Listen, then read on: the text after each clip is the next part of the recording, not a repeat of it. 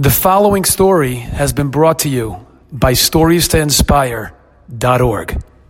The story uh, takes place in Argentina.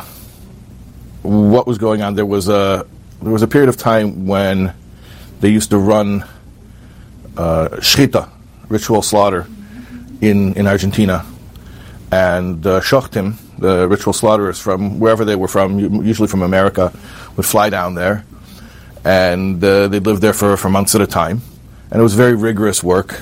Basically, the schlachtais, the, the, the plant would open up at six in the morning, and it would, uh, or five in the morning before dawn, and it would close at uh, 6 p.m. after dark. And uh, they had security there. The security was because of uh, thieves. You know, they had equipment. They didn't want their equipment to be stolen. So basically, there was one time in the morning when everyone couldn't be let in, and they'd open up the place. And then there was one time at night when everyone could be let out, and then they would lock it up for good. Um, and then the night watchman would stay there. Nobody could come back in until until the morning. Um, that was that was the way that it was run.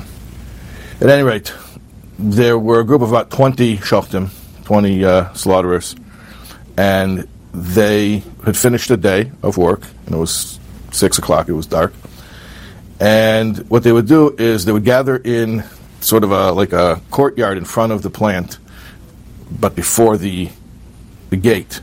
And when they would all be gathered, then the guard would open up the gate and let them out, and then lock it up, and then the night watchman would come.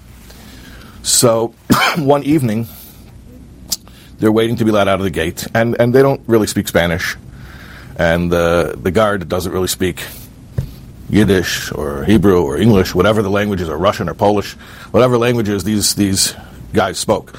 Um, why do I say Russian or Polish? Because one of the people in the story was actually originally from Poland, from Warsaw, but I'll get to him in one second. Um, the guard is telling the the shochtim that he's not going to open up the gate, and they're getting very annoyed. And he can't really speak their language, and they can't really speak his, so they're they're yelling at him, "Open up the gate! We want to go home. It's late. You let us out." And he's saying, "No, no, I'm not letting you out." So they're they're, they're yelling at him, "Open the gate!" So he says, "No, you, I can, I'm not opening the gate." He's telling them, "There's one more. There's one more." So there's there's no more. There's no more. Yes, there's one more. One more rabbi. One more rabbi. They said, "There's no more rabbi. We're all here. Let us out." He said, "No, no, I'm not going to let you out." So finally, they, they they went back in the plant, and they went around and they, opened up a deep freezer, and they found one of the rabbis was in the deep freezer. He'd somehow gotten locked in. He couldn't get out, and he would have been left there overnight, and he would have died. So they took him out of the, the freezer, and uh, they warmed him up, and after they you know they saved his life, so they said to the to the guard, how did how did you know? Like, you know, there's a stereotype that you know all all all rabbis look alike, right? Especially if you're not from somebody's culture, so you look at them, a group of them, as all looking alike. So this local guy from Argentina, is non-Jew, he sees 19 rabbis. How does he know one rabbi is missing? I mean, it's very unusual he would notice the one guy. And they were all saying, no, nobody's missing. So they asked him, you know, how did you know? So the guard says, every morning, the workers come, you, you guys, the rabbis, the, the and they walk in. I let everyone in, they walk in.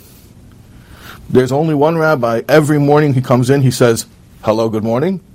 And every night when he leaves, he says, goodbye, good night.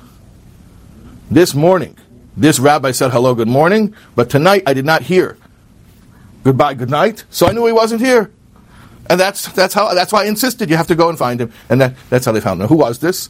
This was a Yid named Avram Ziskind, a Chashuv Yid. He was from Warsaw, Poland. He became close to Lubavitch there when the previous Rebbe was in, was in Poland. He came over to America, first to Israel and then to, then to America. he was actually married to one of three sisters. So his two brothers-in-law, also very Chashuv Yidden, Moshe Pinchas Katz and uh, Rebbe Mordechai uh, Mentlik, were his two uh, brothers-in-law. He himself was uh, the first Rosh Koilel in, in Crown Heights in 770. He actually was the first person to start a women's shiur in Chassidus in Crown Heights. The first, he has that distinction, the first one to do that. And uh, many other accomplishments. Happens to be, he was also a shochet. So he was down there in Argentina, you know, making, making a living for a few months. and what saved his life, and what enabled him to continue to come back to uh, to New York and to do all of the things that he did and to, to, to teach Torah and to, to help so many people is only because of this small, seemingly small habit he had of saying good morning and saying good night to somebody who everybody else overlooked.